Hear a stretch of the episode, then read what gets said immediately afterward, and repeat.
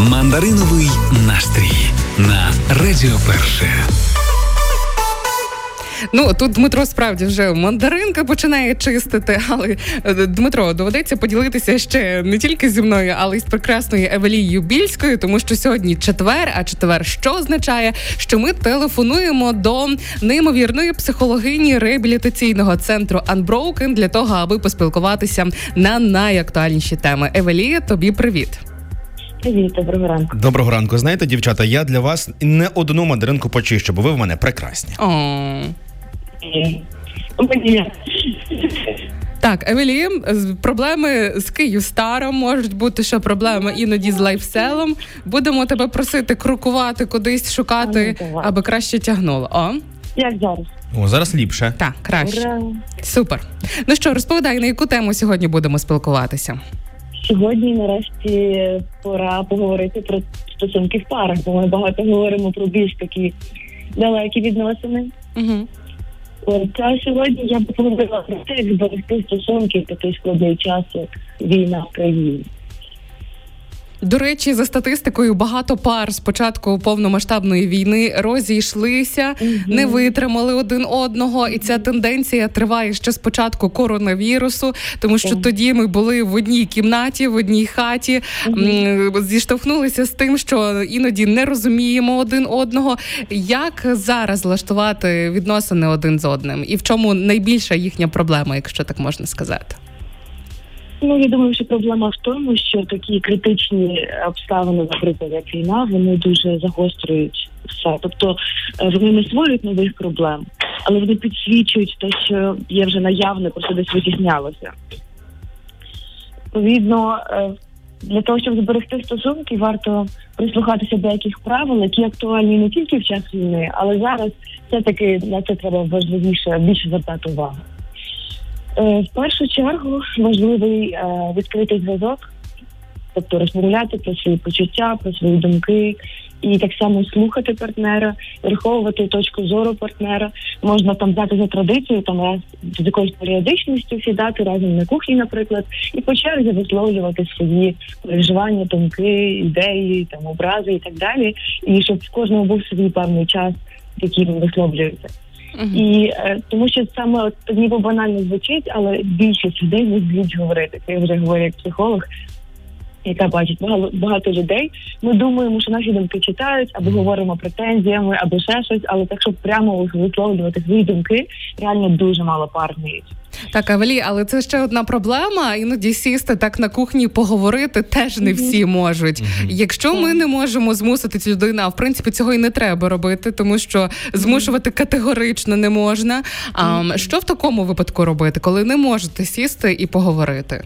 То що ви маєте на увазі? Якщо людина не хоче говорити? Так. Ну, загалом, це знає... перший такий жіночок, насправді. Тому що поки людина хоче говорити, доти є шанс на стосунки. Mm-hmm. Я мав за що ну, так, кажи.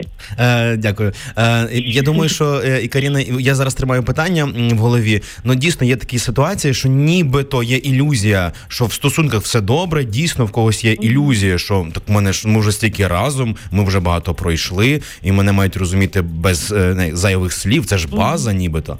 Але е, як взагалі розпочати цей рух назустріч один одному? З чого можливо почати? Можливо, є якийсь такий метод, спосіб такого лагідного включання в глибше розуміння один одного? Можна почати з вдячності, підсумувати, за що я тобі вдячна. Ти знаєш, ти багато класного зробив. Але зараз, наприклад, я відчуваю на це, наприклад, можна розсилити трошки довше, ніж я. Але зараз я відчуваю такий період, що, наприклад, мені не вистачає твоєї підтримки. Ну, наприклад, і озвучити, як саме е, я хотіла би бачити підтримку, як саме це має проявлятися, в які моменти, ну і так далі. І тоді інша людина має озвучити, чи правильно я тебе розумію, і озвучити це так, як вона це зрозуміла, тому що іноді тут теж бувають такі, кожен по-своєму сприймає, кожен інтерпретує по-своєму. Теж перезвірятися. І, власне, от підтримка – це, напевно, другий пункт, який дуже важливий. Не обесцінювати один одного. Навіть в маленьких кроках підтримувати один одного, не обламувати, не казати «Ой, то що ти там зробив чи зробила», або «Ой, там токсинують», або ще щось. Тобто максимально підтримувати емоційно, фізично, наскільки це можливо, і якщо якісь страшні моменти, їх розділяти разом. Угу. Евелія, от ми зачепили ту тему, що потрібно сідати на кухні разом говорити, ну коли не виходить, то за кордоном поширена така практика, що двоє людей ідуть до психологів, до психотерапевтів mm-hmm. і вже разом проводять консультації. Яка mm-hmm. тема, чи є така тема зараз поширеною у нас в Україні, тому що ти активно зараз консультуєш, mm-hmm. і коли варто робити такі перші кроки, аби звертатися до спеціалістів? Якщо ви чуєте, що не можете, от, власне, домовитися, до, договоритися в тому плані, щоб говорити як правильно, як слід, як хочеться, тоді можна звертатися. Але важливо розуміти, що парна терапія, вона завжди на початку тільки парна, а потім все одно пари розділяються і кожен ходить до свого терапевта. Один залишається в того, що сімейний терапевт, а mm-hmm. один шукає собі якогось іншого. Mm-hmm. То кожен все одно має своє пропрацьовувати. Що ще може допомогти в стосунках, це спільна мета. От якщо люди озвучили, що в нас є спільні цінності, спільна мета, до якої ми разом йдемо, і це вже, навіть якщо в якісь моменти втрачається емоційний зв'язок, то ця спільна мета, вона така об'єднуючою дуже. І спільні ритуали. Тобто такі традиції, які характерні тільки вашій парі, придумати їх, згадати їх, створити їх самими, десь звичайно якомусь фільму, щоб було щось таке, що притаманно в вашій історії, і щоб мало якусь періодичність, там раз в місяць сходити, чи раз в тиждень там ходити на спорт, чи якось там вдома якісь ритуали прикольні, там спочатку зробити сніданки. Тобто тут вже справа фантазії, але такі ритуали і традиції, вони дуже важливі, дуже цінні, вони наповнюють таким сакральністю якісь ці стосунки. Ну, найважливіше не забувати приділяти один одному увагу mm-hmm. і справді тішити один одного хоча б час від часу. От мені Дмитро сьогодні зранку сніданок приготував. Уявляєш, Евелії? Вау! Такий смачний ще й до слова. Це дуже до вас.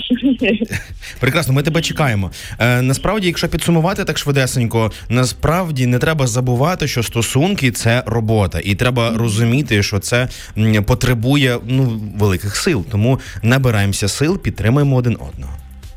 Це приємна робота, зрештою. Так, абсолютно. сто відсотків.